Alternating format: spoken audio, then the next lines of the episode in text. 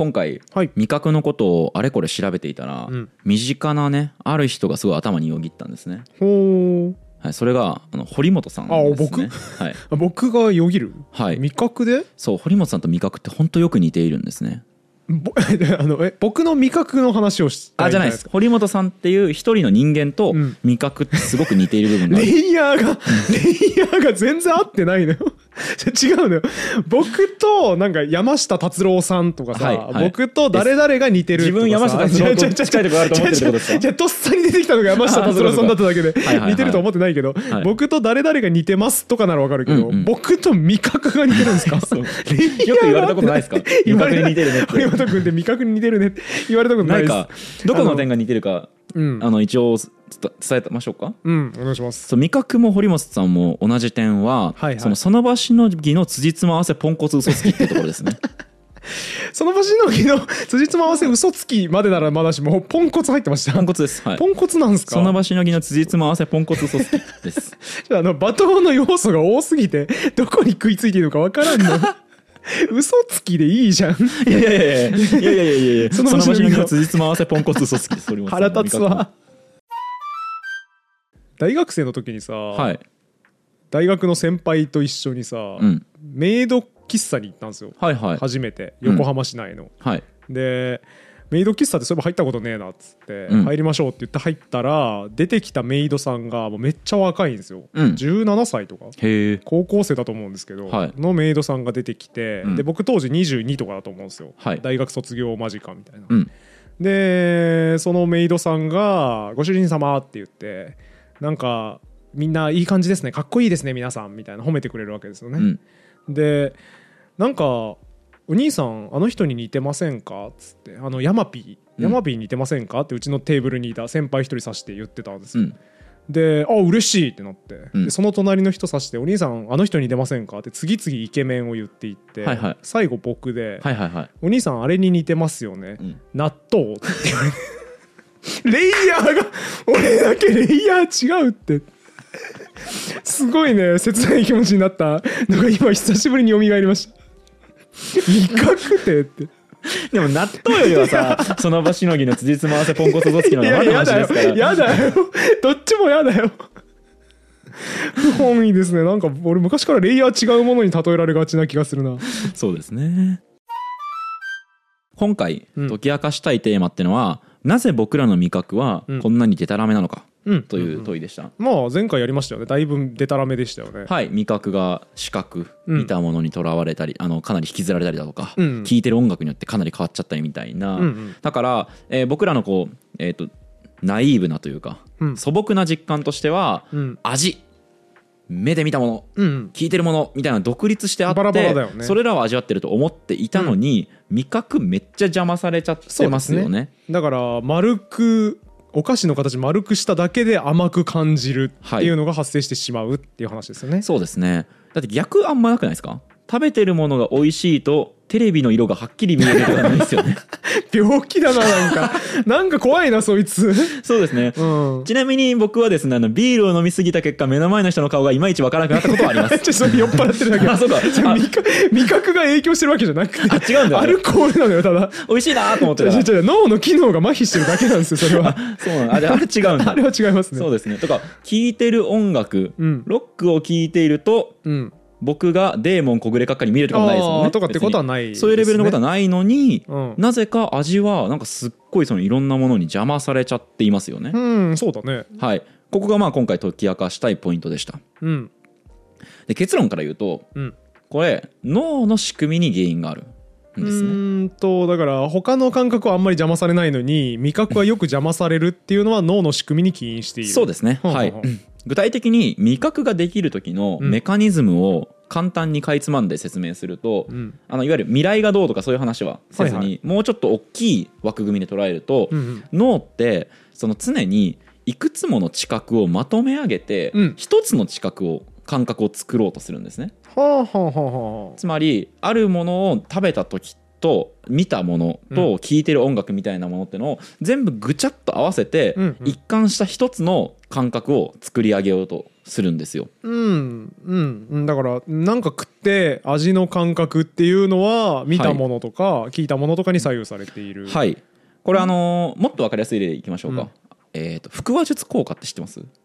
なんだっけそれ知らないね。はいはい。これねあの例えば堀本さんがうん。イヤホンをつけてうん。ネットフリックスうん。を見てるとします、はい。はい、でその映画の登場人物がうん。すごい緊迫感のあるところでね、うん。なんか例えばえっ、と俺を倒して先へ行け、うん。みたいなこととかを言ったとします、うん。でもさよう考えたらさこの時登場人物の口から声出てなくないですか？そのパクパクしてるだけですよね映像的には。映像的にはね。はい。でその音の出どころっていうのも、うん。その口元から出てるわけでもなければ、うん。そのスマートフォンで見てるとしたら、スマートフォンから出てるわけでもなくイヤホンからも出てますよね。そうですね。はい、これだから映像と聴覚って独立して感じてるんだとしたら、うんえー堀本さんはこのネットフリックス見ながらなんか口パクパクしてるなこの人ってのと あと音が聞こえてくるなってなるはずじゃないですか。まあめちゃめちゃ斜めに見るとそうだね、はい。だって直接は関係ないもんね。イヤホンから出てる音とうん。映像の口元、うん。まあ、直接関係ないから結びつけて考えるのまあナンセンスと言われればそんな気もする。そう。だからだけど堀本さんは当然そして聞いてる人もみんな、うん。まあ、それこそ今 YouTube を見てる人たちもそうですね。喋ってるのは水野だな喋ってるのは堀本だなっていうのを、そうだね。音が独立に聞こえてきてさらに僕らが口をパクパクさせてるっていうのを合わせた時に水野が喋ってるっていう推論を爆速で脳がしているはだけなんですね。今映画のシーンだと1人だからまあナンセンスだと思ったかもしれないけど、2人いてさ、うん。僕らがこう交互に喋っていて、うん。今たまたま僕の口の動きとこう聞こえてくる音っていうのは一致してるので、うん僕が喋ってるっていう判断をしてるだけであって、本当に僕が喋ってるか分かんないじゃないですか、うん。映像だけ見てる、うん。音楽聴いてるだけでは。それあれじゃない？カントも言ってなかった？あそうですか？カントってさ大丈夫ですか？関東大丈夫ですか、えー、といいですか？僕のカント知識今から言います、ね。行こう行こう。公文社古典新訳のはい。三大批判書、えー純粋理性批判実践理性批判、うん判断力批判。はい。は全部買ったんですよ。お！全部買ってもう今関東偏差値55ぐらいいきましたね。もうますず全部買ってるからね、はい。で純粋理性批判は4割ぐらいは読んだんですよ。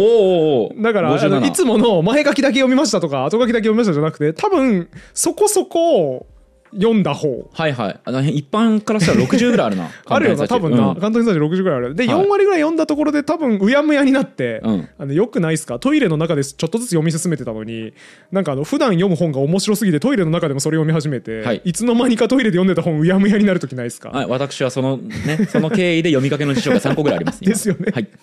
僕も純粋理性批判それでうやむやになっちゃったんで、はいはい。4割ぐらいしか読んでないんですけどなんとなくその中で印象にあるのが、なんかね「アプリオリ」っていう言葉が1ページに4回ぐらい出てくるんだよ。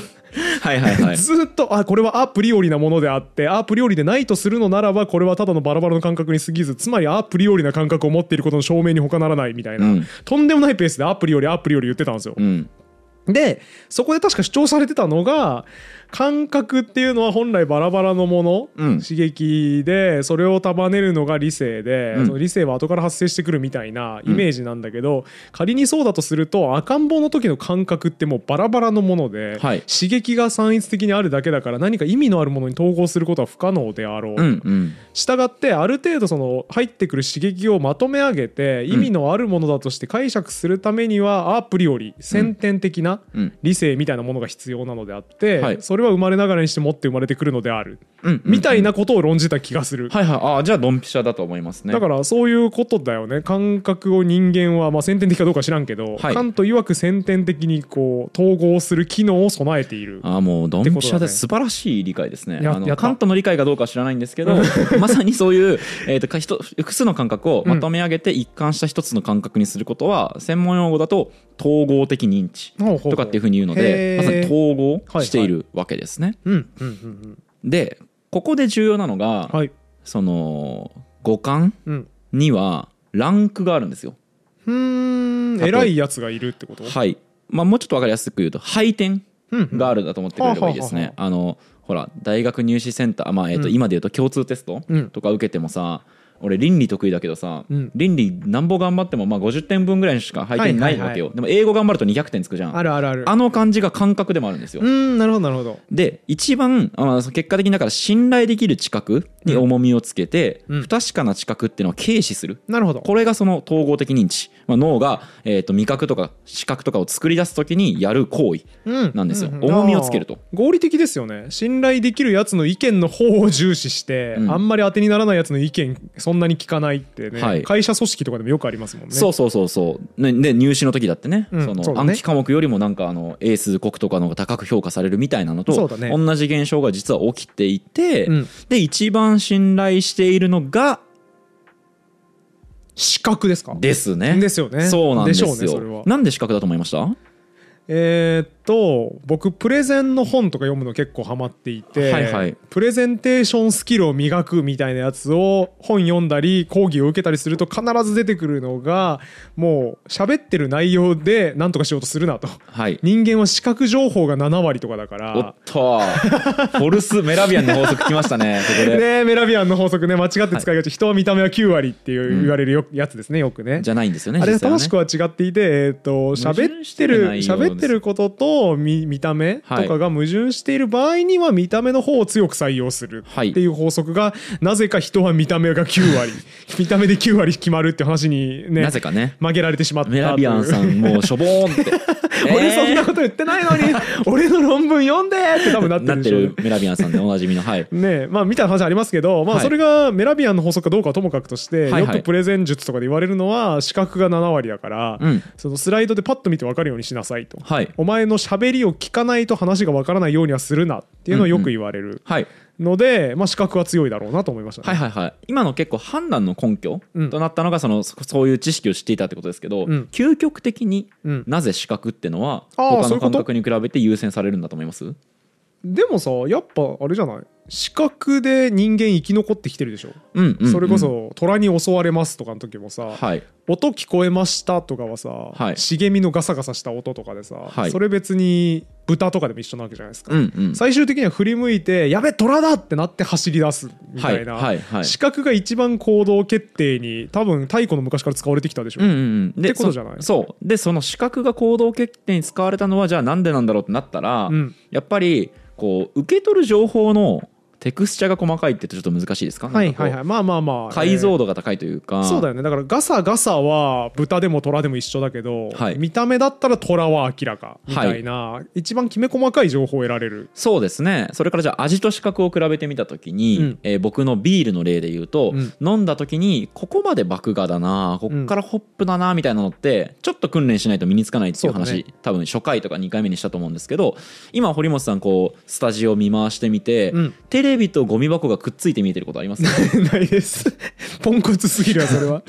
ここからが大体ゴミ箱でこっからがテレビかなみたいな。そこ訓練しないと区別できないなみたいなことないですね。ないですよね。はっきりテレビとはっきりゴミ箱ですね。そうだから、えっと、視覚で受け取る情報って、うん。まあ、それこそこれ言語の話に結びつけてるならこう名前がついている、ね。ものに名前がついているのではっきり区別して際立って見えるんですよ。そうですね。でこれはその聴覚とか視覚あの味覚だとあんまりないんですよね不思議と。うんうんうんでそれからまあその、まあ、起きてる時ずっとねこう起動して何か情報をずっとあの、うん。目だと入ってくるわけだしそれからあんまりまあ騙される経験っていうのもうん。少ないですよね。そうだね。のまあ作詞とかあるけどね。ああそうですね。それだから極端な例としては作詞がありますね。そのうん。奥行きがないのに奥行きが見えるとか、うんうんうん。なんかこの線は動いてるように見えるけど実際動いてないとかっていうのは、まあ、逆にあれ逆手に脳が脳の普段の判断根拠を逆手に取った例ですけどでもあんまりないよね。そうですよね。その虎かなと思ったらおじいちゃんだったら ないですね。ないですね。美鳥でしかないですね。それね多分あの三月期でしか聞かない虎かと思ったら友達だったっていう衝撃の事例ですね あれああるわ。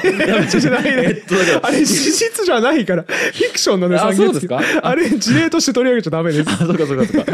そういうのないですからね。ないですね。ちなみに僕はあの人生で生きてておじいちゃんかと思ったらおばあちゃんだった事例が何回かあります。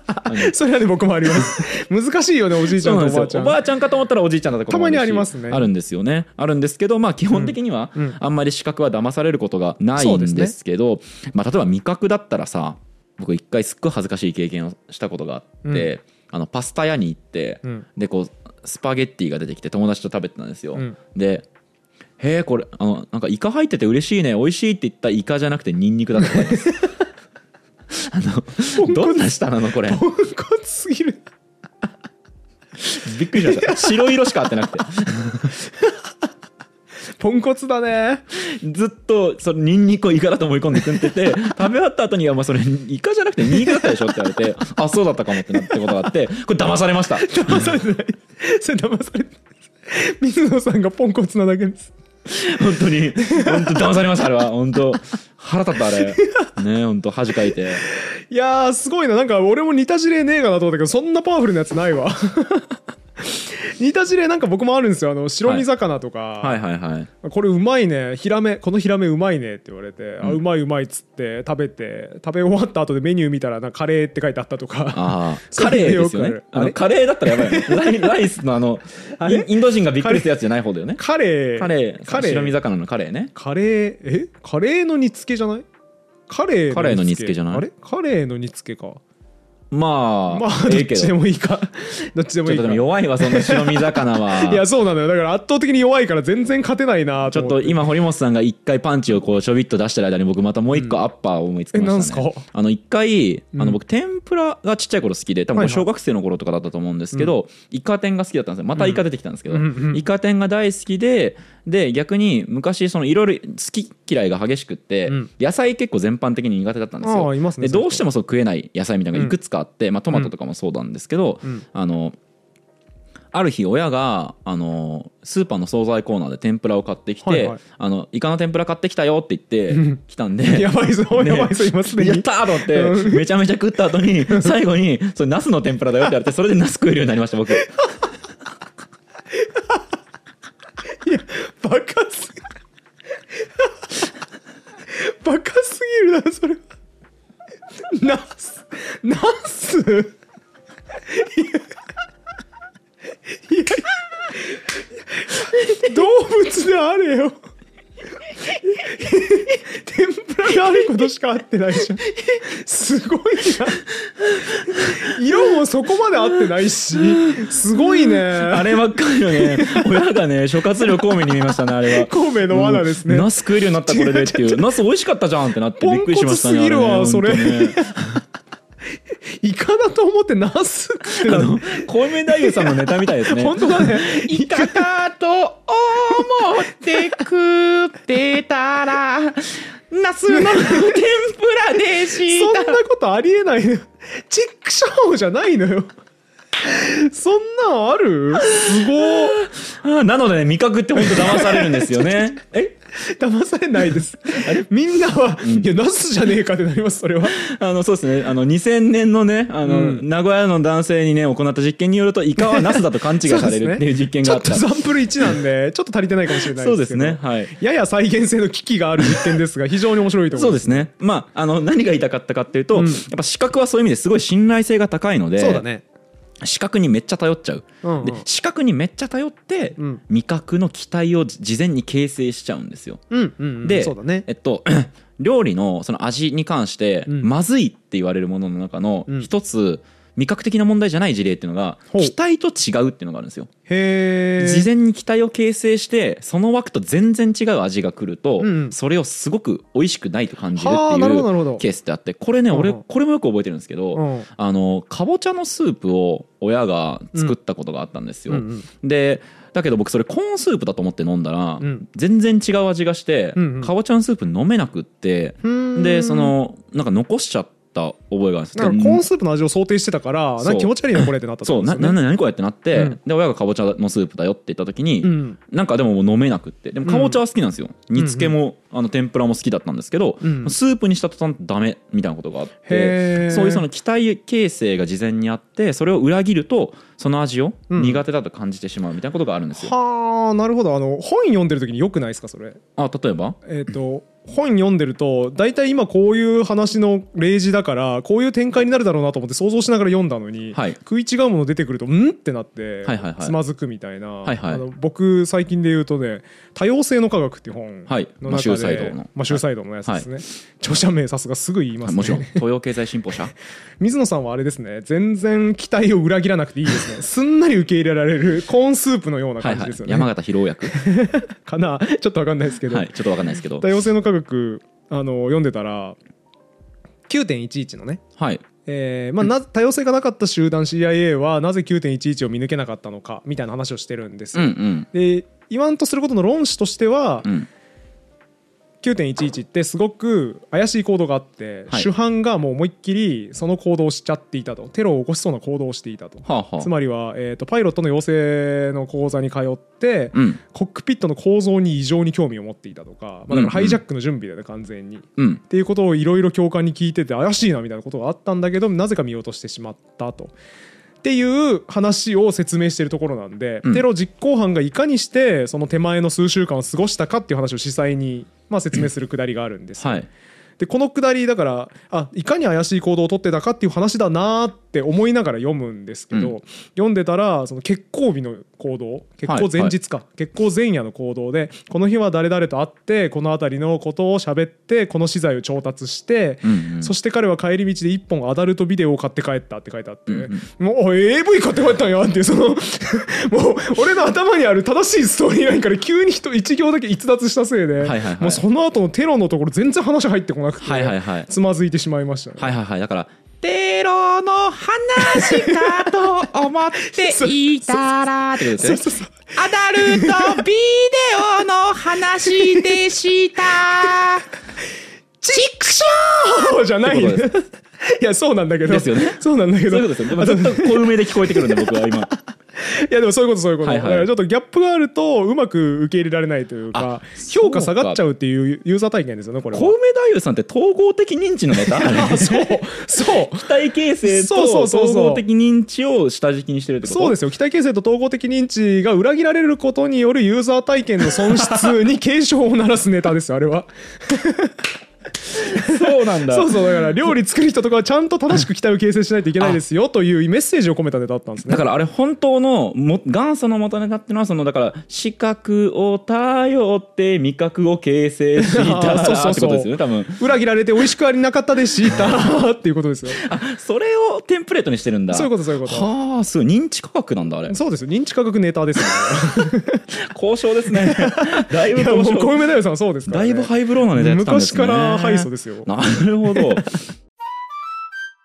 今さ、うん。小梅太夫さんのネタがさ、うん。認知科学的なネタだっていう結論にたどり着いたけどさ論ですよね。あの小梅太夫さんのさ、うん。ネタのフォーマットさ、うん。三月期そのままじゃない？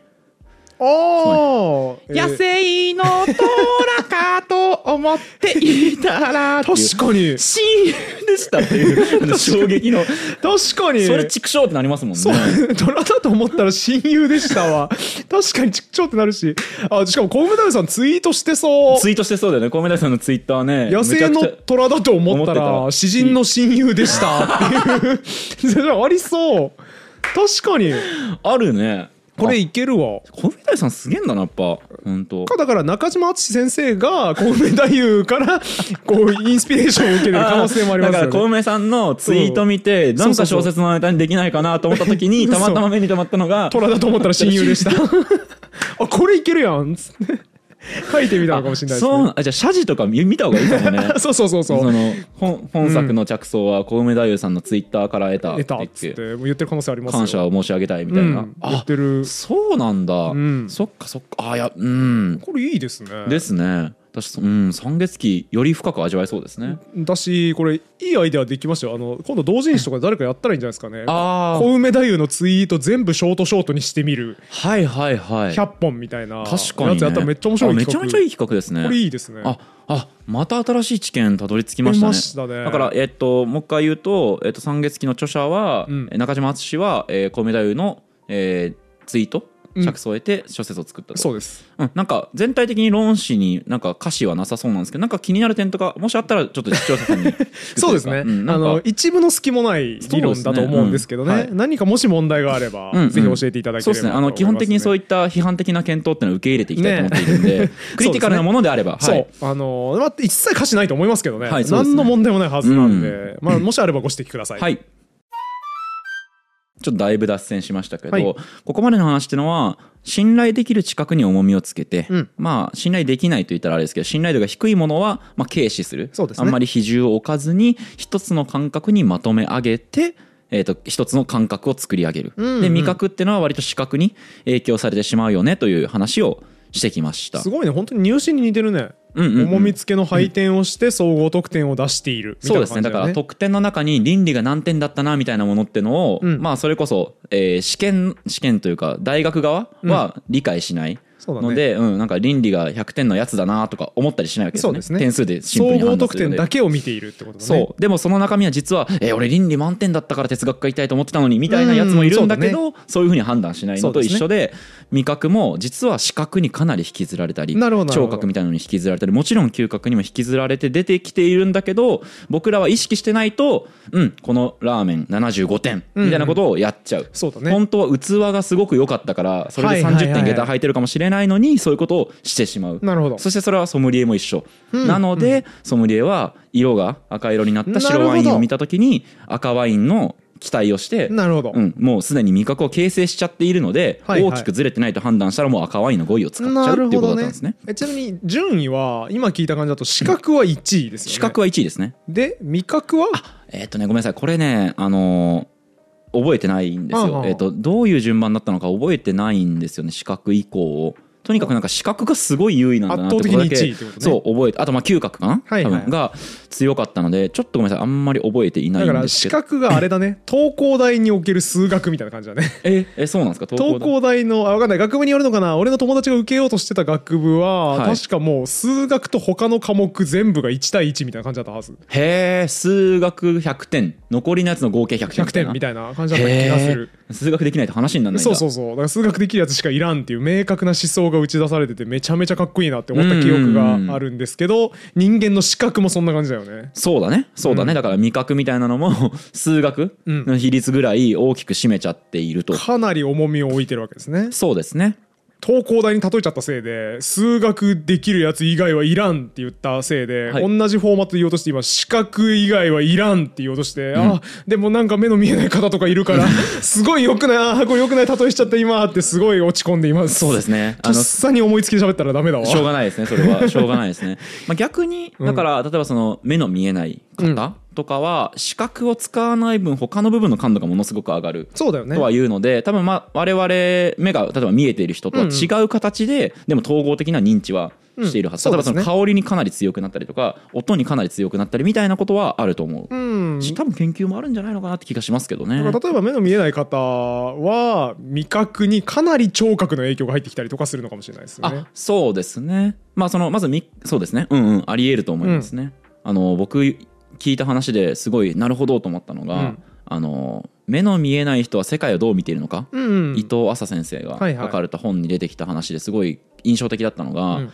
えっと、先生が、えっと大岡山？当時と、えっと東工大？大岡山って東工大ですよね、あああったね。そうですよね。大岡山に行って東工大のそのキャンパスにうん。その方を連れて行こうとした時にうん。歩いてたらふと「ああだから大岡山なんですね」って言ったらしいんですよ。ほう。意味深な発言ですね、うん、ピンときます？でもね分かったよ。大岡山。だから、は多分坂が多かったんでしょはいそうそうそう。うん。でそれを見て、えー、と伊藤先生は初めてあ確かにそういえば、うん。この地形って勾配あったなうん。って気づいたらしくって、だから目の見えない方じゃないとなかなか気づけないはい、ことなんだよね。ことを気づいて驚いた、うんうん勾配みたいなところまでこう知覚しているんだって言って驚いたっていうようなお話をされていてだからそういう意味ではその見えない方は逆に、えー、と普通の人よりも見えてるものの量も多くなるみたいなことを言ってましたね。なるほどなるほど。ということでうん。今回のまとめをしますと味覚っていうのはうんうん。辻褄合わせの集合なんですよ。うーんそうだね、うん。まさにそうだわ。イメージに合致する、はい。丸いやつは甘いとか、い。赤ワインはこんな匂いとかをいろいろ勝手に判断して辻褄合わせてるんだよね。そう。だしその裏切りあ例えば期待したものがあってそれとそんなに大きく離れていなければ、うん。そこにすごい寄せてしまうそうだね。から細かい、まあ、そのテクステクスチャってずっと言ってんな。細かなちっちゃい要素みたいなのを気づけないわけですよねね。期待である程度決まっちゃうから。そうですね。だから水野さんはイカ天を期待した結果、ナスの天ぷら食べてるのに 気づかないで食べてたっていう。そうですね。親にやられました完全にあれは。細かい点には気づけないからねやっぱり、それからイカだと思ったらニンニクもいてます僕は。ナスとニンニクが今僕の中では同じイカっていうくくりに入りました。せめて動物性タンパクであれよ。なんでだよ。植物をイカだと思うなよ 確かにどっちも植物でしたね。あでもイカって植物みたいなとこありますからね。ないないないない。根っこ生えてるじゃないですか。ないない。ああれ確かに足がね、うん生えてる。あれ根っこじゃないねあ根っこじゃないんですか根っこじゃ足だよ。あ足ですかあれ。あそっかそっか。あでもあれがね今考えてみると大葉肉とか流行っててさ、はいはいはい。あのビーガンの方向けの、うんうん。食べられるあのソイミートみたいなね、はいはい。大豆使った肉とか流行ってますから、はい。その植物を動物性タンパクだと思うっていうの非常にトレンドなので、うん。水野さんは先取りしてたっていうことですねそうやっと時代が追いついてさ やっと言えますよこの話が。そうですね。そういう時代になって。正直言いづらかったですからね、うん。でもさあのそのビーガンの方向けというか、はいはい。大行肉の店とかってさうまいけど高いんですよ、ね、ああそうですね。はいはい。僕結構その、池袋にある大行肉の店この間行ったんだけど、はい。やっぱすげえ高えなと思って、はいはい。普通のハンバーグ。あ僕もじゃあそこ行ったかもしれない。あ行った？ハンバーガー？あハンバーグ？でハンバーグかな俺、ハンバーグとパン食べた気がするけど。あじゃあ違うわ。それなんか普通にまあ満足のハンバーグみたいな、うん。満足できるハンバーグみたいな量でイメージフレッシュネスバーガーみたいな感じだったんですよ。はいだから1個1000円の感覚だなと思ってたらやっぱ2500円ぐらいしたんで、やっぱ割と大容肉高いなとはい。思ったんですけど、水野さんはナスの天ぷら買ってくれば代用できるからめちゃくちゃ安上がりで最高ですね。期待を形成することがポイント。まずだからイカをナスだと思いましょうこれが食レポの 言語学者が教える食レポですこれが。はい。私これが最も安上がりなビーガンになる方法ですね。そうですね。はい。すごくいいですね。ナスは肉です。はいそれだけ覚えてほしいですね。いや便利な体で羨ましいっすわ。でしょ、そうなんですよ。なかなかこの境地にはたどり着けないんですけど。まあ、つまりその味覚っていうのは辻褄合わせだらけなんですけど、その結論を決めてるんですよね,、見た段階で。結論を決めて、うん。そこにあめがけて後から理屈だったりうん。をこしらえるっていう点においてはあの堀本さんと全く同じ。事前にこういう結論にしようっていうのをその場で決めてうん。辻褄を急いで合わせた結果微妙に嘘があったりするんですけど、うんうん。それを含めてなんかなんとなくそれっぽく感じさせてるわけじゃないですか。うん本当だ。そう。その点において味覚というのは堀本さんと一緒でその場しのぎの辻褄合わせポンコツ嘘つきだっていうことです。僕が言いたかったのは。全然納得いってないですけど、はい。確かにやってることは完全に一緒だわ。味覚とね。うん、結論ありきでなんかそれらしいことをでっち上げて、はい。たまに嘘を混じらせるんだけどなんとなく説得しちゃうっていう、はい。すごくそれっぽいことね、うん。言ってますけど、うん。ちょいちょいね、うん。僕の話エピソードとかでも、うん。俺そんなかっこいい言葉遣いで言ったか？みたいなこととかね。よくありますね、うん。なんか大きく歪んではないんだけどちょっと違うなっていうのをよく言ってますねエピソードでね、うん、なんか美談みたいになってんだけど俺そんな感じだったっけな みたいなこととかね。あったりなかったりしますから。あまあまあそういうこともありますよ。はい。で、うん。面白いのはこっからなんですよ。ほう。こっから面白いんですよ。うん。まずちょっと思い出してほしいのが、えー一番当てにする感覚って何でしたっけ？えっ、と視覚ですね。はい、アビシウスの名言4回目の時に引用しましたけ？ど何て言ってましたっけ？えっ、となんか最初の味はまず目で味わうみたいなやつだね、はいそうですね。最初の味は目で感じるって言ってたんですよ、あ合ってんですよ。そうだね。アビシウスが言ってることこれレトリックじゃないんですよ。実際にそうだってことだね。そうなんですよ。本当にそうなんですよ。よ本質ついてて偉いですね。はい、でもう一個思い出してほしいのが、はい。これあの今後出てくるからちょっと覚えててくださいねって3回目に言ったんですけど、うん。味覚の表現を共感覚的にする時って、何の感覚の表現が一番多いって言ってました？視覚が一番多いって視言ってましたね。覚が一番多いって言ってたじゃないですか、うん。だからここで冒頭に戻ってくるんですよ。うん。共感覚的な表現って、うん。味を正確に表現してないって言ってましたよね堀本さん、うん。言ってたね、えー。熱々のそうですね。おでんって、熱々は別にその味じゃないじゃんって言ってたじゃないですか。熱さじゃんっていうね。そうでも違うんですよ、うん。それが本質なんですよ。うん。味覚は視覚を一番当てにしてんだから視覚を元にした表現にするのは理にかなってるんですよ。なるほど。それを言いたかったんです僕は。はあお本当だね、うん。そうか我々は純粋な味覚で物を味わってなくて、うん。味という体験全体を取った時に一番ウエイトがあるのは視覚なんだから。だしそう視覚に限らず聴覚だって、ね。嗅覚だって触覚だって使ってるんだから視覚の表現で味を表現するのは最も優れた表現方法でありそう本質ですね。はい。だしあるものを食べた時に味覚の表現だけするっていうのはなんか誠実に見えてそんなことないんですよ。もっと別のの感覚のこととかもちゃんと言葉に置き換えないと味を捉えたことになってないんですよ。なるほど、はい。そうだわ。えーっと、うん。だからこの話もともとの話がさっきの例えに戻すと、はい。味を感じる食の体験って入試みたいなもんで、はい各教科の配点がいろいろ決まっていて、うん。その総合得点で結果を出すから、はい。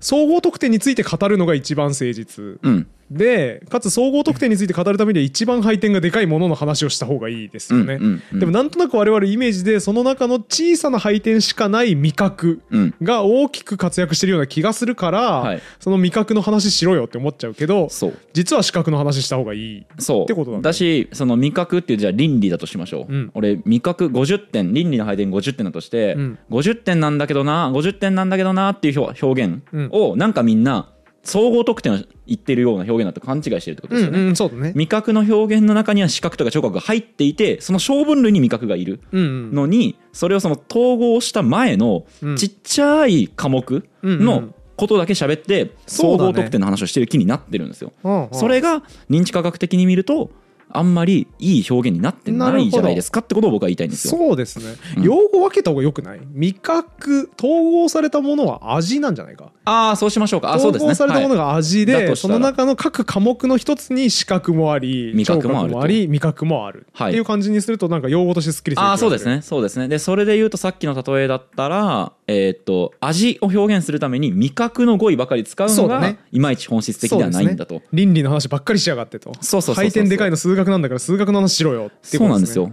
っていうのが僕が今回自分が調べてきて多分まあどこの本にも書いてなかったけど、はい、なるほどと思って一番伝えたかった話。うんうんおおいい話。共感覚的な表現っていうのは全然逃げではないんですよっていうことをむしろ本質なのですよ。むしろ本質なんです。はあ。欺瞞なんかじゃないんですよこれは。えー、あいいですね。あいい話だこれ、うん。すごく良いわ。ありがとうございます。すごく良いわそうかこれ別にど誰かの受け売りじゃないんですね。これはそうです。だから事実として味覚がこういうふうに統合認知されるって話と,、うん。えー、と共感覚的な語彙を用いるって話うん。とかはあったんですけど、このなんていうんですかね視覚を最も重く置いていてそして味の表現でも視覚をよく使うみたいな部分の指摘っていうのはあんまりなかったとこ思います。れはね腕ありますわ すごいバリュー出してるじゃないですか。ブックス。すごいブックスじゃなくて。ブックスじゃない。バリューブックスは関係なくて今回ねそうなんですよ。実は案件じゃない案件じゃない。案件じゃない。案件じゃないあ違うんだ。勝手にバリューっていう言葉聞くたびに案件だと思うのやめてください。あ間違えました。はいはいはい。いやすごいいい価値を出してますよ水野さん。ありがとうございます。これすげえいい気づきだわ。そうだからこれもうちょっとさうん深い話をするとさ、うん。この味覚の、えーこういうクロスモダル研究みたいな、えー、とだからこういう感覚を統合しているんだよねみたいな研究っていつから始まったのか正確な時代まで把握してないけど、はいはい。まあ、少なく見積もっても近代以降だろうとしたら、実はうん。言語って科学研究よりも先に本質捉えちゃってたっていうことなんですよね。あだって視覚の転用表現がいっぱい多いっていう事実自体はおそらくもっと前からあったわけだからそうだね実は言語レベルで言うと、まあ、見た目っていうのは味に影響するよねってことを示唆してくれてたんですよ実は。はなのにみんなはなぜか味っていうのは味覚なんだって誤解してるんですよ。なるほどなんか言語が教えてくれてるんですよ。派手な味みたいなうん。視覚表現を使った味の表現うん。っていうのはそれは昔から当然あったはい。でしょうねと。ではい。もそれに後からついてきてるんだねこの研究の方がね。視覚の方が味というものを形成する上で大きなインパクトがありますよっていうのは後から分かったことだから。そう。言葉は答えを先に出して出ですよしてるんですね、うん。我々の無意識とか感覚から出てくる表現っていうのがもう研究結果を反映してるんだ先に。うん、でそういう例がさうん、よそういう目で見ていくとさ、うん。まだまだあったりして例えばなんですけどでえっとね甘みってさ、深いっていう語彙とさ狂気一緒に出てくることってまあそこそこありますよね。あるでしょ。深い甘みを感じますねみたいな、はい。ね。酸味ってどうです？深い酸味。言わないね。言わないですよね。言わないね。でもこれ実験すると甘い味っていうのは持続時間が長くて、うん。酸っぱい味は反応時間が短いことが分かってるんですよ。めっちゃ面白い。だから甘みが深いっていうのは認知科学的に裏付けが取れるんですよ。はあ深いと酸味は相性悪いんだね。そもそも認知、人間の認知というか感覚の特性からしてドンピシャなんですよ、深くならないんだ、うん、だ合ってるんですよ。言語の段階でもう分かってるんですよ。すげえその結論はようやくそれに実験が追いついただけなんですよ。種明かしだねだから。そう。なんでこの言葉に深いは使わないのかっていうのが、認知を探れば種明かしになるんだ、うん。はあすげえ。でしょ？すげえ。ってかその話あれだわ。つながったわゆる学徒ハウスでさ、はい。ゆる心理学ラジオをやってくれはいはい。たシマンさんが喋ってた話とそっくりで、はいはい。えーっと人間の認知システム、うん。遅い思考と早い思考があるっていう、はいはい。まあ、ファストスローだよね。ンのやつだ。はい。ファストスローみたいな話って昔から知られていて、まあ、どうも反射的にすぐ間違うんだけど、でもとにかく早く結論を出してくれるシステム1うんうん。とじっくり考えた時に直感に反することも答えを出せるシステム2っていう2つの思考システムを両方駆動させていて、はいはい。どっちかをこう切り替えてますよ。うん。っていう話は大昔から知られていたんだけど後に神経科学の研究が進んだ時に人間の脳マジでその構造になっていて。うんうん。長いゆっくりした経路と、ん。短い経路の2つが活性化して思考してるっていうことが分かって、はいはいはい。あ先に答え出てたじゃんもう、うんうんうん。なんかハードウェアの解明してみたら後から本当にそうなってたという種明かしになったんですよっていう話を聞いて痛く感動したんですけど、はい。同じ現象ですねこれも。でももっと言うとそれはさ頭がいい人だけが考えてた話じゃん。そのシマンさんの、うん。えー、と早い思考と遅い思考があるって昔の人が考えてたってのは、うん。まあ、頭いい人たちがたどり着いた結論ですよね。そうだね。でもこれ語彙だからみんなが庶民も使ってるんですよ別に。はあみんなそこ分かってるんだけど、はいはいはい。裏付けが取れていなかっただけだったんですよ。なるほど。だからその、えー、と思考の早い遅いの話よりもより多くの人に普及していて、さらにまあ頭がいい人がたどり着いたってなってるから逆に目立ってるけど、うん。このレベルの話ってなんか深い酸味ってあんま言わないけど深いうまみ甘みは言うなっていうのって、うん。気にしてもないんですよみんな。そうだね。普通に言語として使っちゃっているから、うんうんうんそれを見てなんで深い酸味って言わないんだろうな認知科学的な裏付けがあるのかななんて誰も思わないわけですよね。思わないだからその意味ではもしかしたら彼のその話よりもよりうん日常に潜んでいて、かつ誰も気づいていないミステリーだったのかもしれないです、ね、これはね大興奮ですね。これは今僕刺さりました。わよし。よし。なんか正直そのこの美味しさのやつ面白いんだけど、うん。このシリーズずっとその予想をはるか超える話は出てこないなって思って、はいはいはい。このまま終わるだろうなと思ってたら最後に衝撃が来ましたね。なぜそうしたかというと、うんここに持ってくるために前半の部分を前座にしたからです。ずっと準備してたわけですそうそうだからまあ今回のこのし、味のシリーズをコースに例えるんだったら1回から3回はうん。まあ前菜みたいなもんですよ。そうですね。ここでようやくメインが来ていやーすごでいわ。今デザートの部分ですね。びっくりしてますわ今。でしょ？なるほど。だからねこう言ってもいいと思うんですよ。うん。あの食レポしたいなら味覚に触れるなって言ってもいい。ああむしろね、うん、そこ味覚に触れるから失敗するんだよっていう。なるほど。もっと別の感覚を使って例えはあばワインを見てまるで完熟トマトのようにうん。真っ赤で美味しそうですとかでいいんですよ本当。視は。覚の方に触れるとか、ね、なのになぜかテクニカルに渋みが、タンニンがどうだみたいなこととかやっちゃうと怪我するので、うん。もっと別に目に見えて匂いを嗅いで音を聞いて分かって舌で転がして感じたその生々しい食感みたいなものとかを言えばそうだね。いいんですよ。だから僕があのジン飲んで、はい。冷たいって言ってたのは正解だったってことですね。あ食感触覚の方を僕は使ってたのであの味覚じゃないものを言ってたから合ってますよね。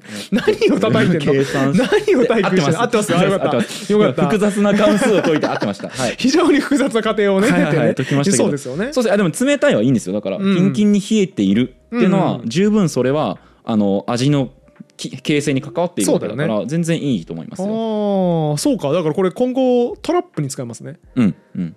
飲んで「いやー冷たいわ!」っていうのに対して「いやお前酒の感想で冷たいって」って言ってきたやつに対しても「えクロスモーダルな処理をしてるんですけど 人間は味っていうのを作る時には脳が統合処理をしていてさまざまな感覚を統合しているわけであってでその時にむしろ味覚というものは配点が小さいんだからむしろ僕は別の感覚から引っ張ってきてより配点が高いところについて言及しているという一味違うレポートをしてるんですけどって怒ればいいわけですね。よく噛まずに言いますね。ねえ後半息足りなくなって ちょっと最後ドーンってなってましたけど。ただそれはちょっと長いんで、うんそういう方向けにはおすすめの返し僕1個あるんで、小梅太夫のネタ見てから喋ってああ、ちょっと難しい、難しい。どういうこと？ってなりますね。だって統合的認知のことを反映し知見をね生かしたネタを作ってくださってる米大さんのネタを見れば そ,、ねの段階で食あの味の表現には、あの触覚っていうのも寄与してるってことは分かるはずだからあのそれ見ればいいじゃん複う雑だな。俺のやつでも複雑だったのにより複雑になったな。小梅太夫という謎のステップをかませることで、より複雑になった。難しいな。そうですねじゃあここまではい。全5回喋ってきましたけどまとめます、はい。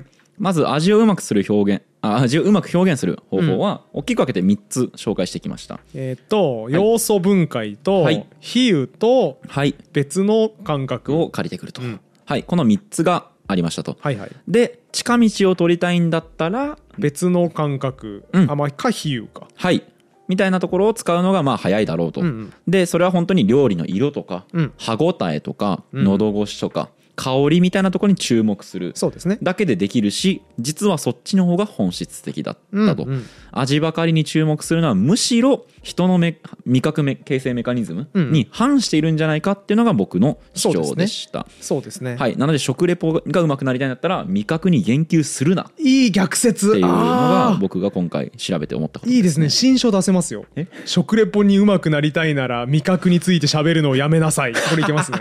これもうだ怪しい。売れますよ。怪しいな。50万部いきますよ。いかんわ。いかんわ。出版なめんな、うん、いやいいタイトルだけどねまあでもねこう勉強したいんだったら、うん。勉強好きな人だったらやっぱ要素分解。そうだね。やっぱね楽しいっすよ、うん。だんだん味がこれがここかってなるのって謎解きをやってるみたいで楽しいので要素分解ってのも全然うん。面白いアプローチだと思う。そうだね。うん。僕それこそさそのコーヒーの科学、はい。ブルーバックス読んではーって舌を巻いた表現がさうん。味というものは唾液とか、まあ、あるいはし食べ物に含まれている液体によって、えー溶けているもの、うん。水に対して溶けている溶質が流れ去っていく。唾液とかによって洗い流されていくから、はい。飲み込むことによって。だからこれって液体クロマトグラフィーと一緒だよね。うん。液体クロマトグラフィーね。はい。反復してる、はい。はい。反復してる。えクロマトグラフィーは分かります？わかんないですよ。当たり前みたいに言われて。かんないですよ。いやあれやったことあるじゃんあのボールペンのインクをさ、うん。あの紙にこう浸して水に濡らした紙に浸すと、うん。インクがだんだん溶けていって上の方に上がっていって上の方に上がる？色がグラデーションに分かれるやあつ。なんか聞いたことはありますね、うん、あれ理科の実験とかやったことはないですでけど。あれ本当、はまあ中学の理科とかで、まあやったりやらなかったり、まあ、水野さんの学校ではやらなかったかもしれないですけど、要するに水の溶けやすさによってさうん。分かれていくわけですよ、水にめっちゃ溶けやすいインクの部分はどんどんどんどん溶けて先の方に行くし、はい。あんまり溶けない部分は割と手元の方に残ってるよね。はいはい。っていう感じで溶けやすさの違いを利用して物を分ける。うん。っていうのがクロマトグラフィーだと思うんですけど、はいえー食べ物を食べた時も同じことが起こっていると、うんうん。液体唾液という液体の中で物が流されていくんだけど溶け込んで溶けやすいもの。唾液に溶けやすいものは早くなくなるし、うん。溶けにくいものは舌の上に残り続けるから、うんうん。そこが分離されていってそれによって味って総合的な体験として残るから、はい。これは液体クロマトグラフィーとして捉えられるのだうん。みたいなこと書いてて、はいはいはい。なんかこういう話読むとめちゃめちゃ味分析したくなるなそうなんですよねコーヒー飲みたくなったわってなったんですよ、うんうんうん。このそのくだり読んだ時に。そうなんですよね。だからそれこそビールとか飲みたくなるでしょ、う。んこの話聞いてよーくちょっとじゃあ注目して飲んでみようかなみたいになると毎日食はやるわけだからそうだね。実はすげえ楽しくなるうん。わけですよね。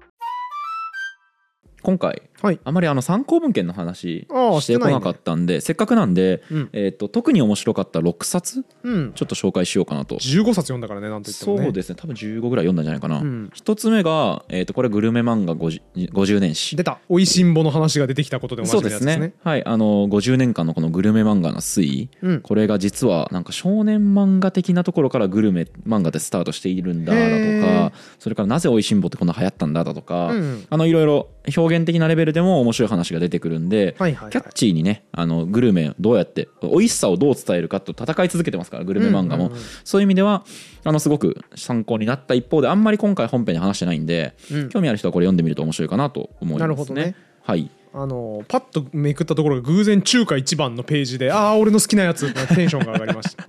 そうですね。多分結構漫画読んだ人だったら通ってる。これね楽しいですね、うん作品いっぱいあると思うので。パッと開くと食いタンとかもね読んだ記憶あるなっていうのがいっぱい出てきて。バーテンダーも出てきますし。ああいいですね。神の雫も出てきますしもちろん。ちなみに中華一番のね面白ポイントは、はい。漫画をパッとランダムに取ってパッと開いたら結構バイオレンスなことしてる。包丁で刺したりしてるえ？そんな漫画なの？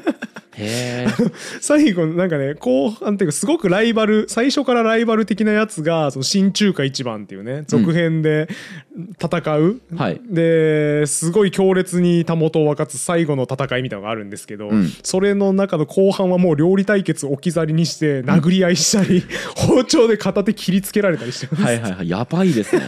めちゃめちゃやばいじゃないですか。グルメ漫画って面白いよね、うん。まあ、すごくそういう、鉄鍋のジャン。鉄鍋では、ね。ああ鉄鍋のジャン。も出てくるんですけど、まあ、あれととかもね。あれ回もバイオレンスというかねめちゃくちゃでね。めちゃくちゃなあのなんか違法な物質をね料理の中に入れてやみつきにさせるとかやってますやよね。ってたやってた。なんかあとなんか食った後にバキバキになんか体成長して血管が浮き出してくるとかやってたよね。いやそうですね。そういう そういうようなものも出てきますね。あいいですね。2冊目ちょっとポンポンいきますね。はい、次がこれ、えー言葉にして伝える技術、うんうん。なんかあのビジネス書っぽいなっていう感じしますけどあ著者が田崎真也さんだ。そうなんです。ソムリエのねね有名な人ですはよね、い。もうめちゃめちゃ有名なソムリエの田崎さんの本で、うん。この中にその、えー香りをうん。なんで言葉に置き換えてるかって言ったら覚えるためなんだよってないうことるほどなるほだとかあのそういうような話をがいっぱい出てきてソムリエさんこうやって考えてんだと思って面白かったというな感じるほどなるほど。ですね。いいですね。でその流れで言うとこれワインの味の科学骨太そうこれ。表紙が想定がもう骨太ですよ。そうです。でもねこれこの想定、えーとこのハードカバー全ページカラーで2200円なんであ安いね。これ実質ただですねもう。その理屈はおかしいですあ違いますか？うんでも結構そうレイアウトとかも面白く作ってくれているんですけど、うんあ本当だね。これねいいところがね、うん。あのめちゃくちゃ実験の話してくれるんですよ。いいね。そうだからかなりそのワインの味うん。の話をしてるから、もうはいはいなんかアロマホイールがみたいな感じだなと思って読み始めた2冊目なんですけど、うん。書き出しが共感覚者の話なんですよ。あ面白いわ。じゃあ面白いわそうでしょ？そう、ん。その時点で勝利を確信してでやっぱ読んでいくとすっごい面白かった。これはねあの何？引用指数高いというか、うんいろんなインパクトファクター。個人的インパクトファクターが高い本ですね。本だと思いますね。えーあ本当だ。パッと開いたら作詞の話してるもん。うん。カフェウォール作詞っていう話しててこれ面白そうですこれはねそう面白い本ですね、であとは、えっと、その手の流れで言うと、えーこのワインの味の科学にもよく出てきますけど、えーチャールズ・スペンス先生のね美味しさの錯覚。出た。まあこれはもう去年僕が奴隷合宿の動画で喋ってたやつね。はい喋った動画でもうこれに関しては言うことないですけども何もかもが面白い、うん。奇跡的な本ですね。素晴らしい。最高ですね。いいですね。ちなみに今この表紙に載っているえー、とちょっと音声の方置き去りですけど、うん。この美味しさの錯覚の表紙うん。のこのスプーンっていうのはこう歯触りをうん。変えた4つのスプーン、なるほど。つまり何かを食うのに適したっていうのの用途が分かれているスプーンを開発したメーカーがあってつまりこれ触覚と味覚のうん。話を例えた、だからさっき出た話だね。スプーンが違えば味が全然違うでしょう。ということですね。そうですね。あいい表紙だねそう考えるとね。そうですね。で、えー、とそして5冊目が「辻褄を合わせたがる脳」ですね、これはあの統合的認知の話、あの腹話術効果の話とかはいはいはい。をしているえー本でして、うんうん。あの味覚に特化した話じゃないんですけど、うんうん。要は脳がえー何かの感覚を生み出す時にはどういう処理をしているんだろうかっていうこととかに踏み込んだ本でありそして安心と安全の岩波科学ライブラリーさすがでございます。もうこれ。岩波科学ライブラリー外さないからね。そうなんですよ。もう日清の新作カップ麺ぐらいね。もう絶対美味しいから。完璧ですね。そうなんですよ。これは100ページちょっととかで科学のね最新知見をまとめてるレーベルなので、うんうん。何読んでも外れないですね、で最後が、えー美味しい味の表現術、うんうん。えー初めてですね。言語学者が書いた本ですこれは。これまでの本は何も言語学者が書いてないんですけど、この本は、えっとですね、この瀬戸健一先生、うん。この先生があのレトリックの研究をずっとしているはいはいはい。人で、えっと味言葉研究ラボラトリーっていう、うん。まあ、団体を作っていて、うん。その味の言葉に関心のある言語学者が、うん。その研究をしてるなんかその研究集団みたいな狭いところのね関心領域の人たちが集まってるんですね。そうですね。あってそういう美味しさの表現みたいなのをとにかく突き詰めている言語学者的に突き詰めているえっ、とあ何？アンソロジーか、うんうん。いろんな先生が書いている、うんうんうん。えー新書。シへー。ュレーシャーインターナショナルから出てる新書ですね。あ面白そう。これ面白そうだぞ辛味噌のボディーブローみたいな感じでラーメンの味を表現しますよみたいなやつですね。そうですね。はい。はああいいわ。海の宝石箱やがヒットした理由。うんうん。うん言葉かける食レポって感じですね。そうですね。だからあの今回その第2回か、うん。でレトリックとかメタファーの話しましたけど、うん。ああんまりまあ今回触ってないわけですよ、うん。実際に大事にしようって言ったのは共感覚的な表現だったので、メタファーの話とかあんましてないんですけど、まあ、メタファーとレトリックはねうん。言語学でもやってる先生いますから、うんうん。かなり深い内容なのでうん。今回その全5回としてはい。今回で終わりましたけど、まあ延長戦として、はいはいはい。えーレトリックとかメタファーについてもう少し深掘りをするうん。回を独立してやろうかななんて思ってます。なるほどはい、なるほどなるほど。ああレトリック会を全然飯の話とは別にやろうということでね。そうですすね。だからうんうん。ご飯、食レポのためにとか関係なく単純にレトリックとメタファーってめっちゃおもろいよっていう話をする1回分をやろうと思ってます、いいですね。僕も結構関心領域というか、はいはなんかやっぱ物書きの端くれをやっておりましてやっぱね物書きの技術一大技術だなレトリック。本当にね文豪の見たでしょあの、ねえ空色のじゃがいものやつね。そうそうそうそうそう。ああいうのができるかできないかがやっぱ食えるかどうかを分けるラインな気がしますんで、うんうんうんレトリックを分析するは僕個人としてもすごくやりたい回なんねで楽しみですね。では次回のレトリック回もね、うん。楽しみにしていただきつつ長く続いた味の話はこちらで終わりにさせていただければと思います。はい。まあでもね次回以降も、うん。あの僕とその場しのぎの辻褄合わせポンコツ嘘つきと一緒にね やっていきたいと思いますので皆さん高評価とかチャンネル登録とかぜひよろしくお願いします。長い長い水野さん。人を罵倒する言葉としてありえないぐらい長いです。その場しのぎの辻褄合わせポンコツ嘘つきが？その場しのぎの辻褄合わせポンコツ嘘つきはねもうね、待ってられないのよ。ああそうなんね、もっと早めに「いやちょっと長いよねそのいやちょっとやめてよそのバカにする言葉」って言いたいのに、はいはいはい。間が長すぎてあーああってなるからちょっと勘弁してほしいですね。嘘つきが。な何も嘘ついてないんだよ。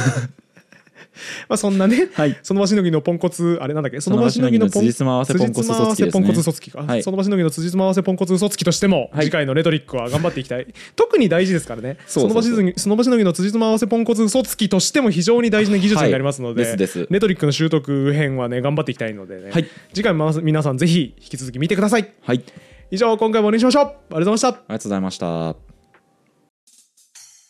このラジオは1階の言語オタクがゆるく楽しく言語の面白さを語るラジオです。自由気ままな言語トークですので厳密な交渉は行っておりません。内容には諸説あります。ご了承の上お聞きください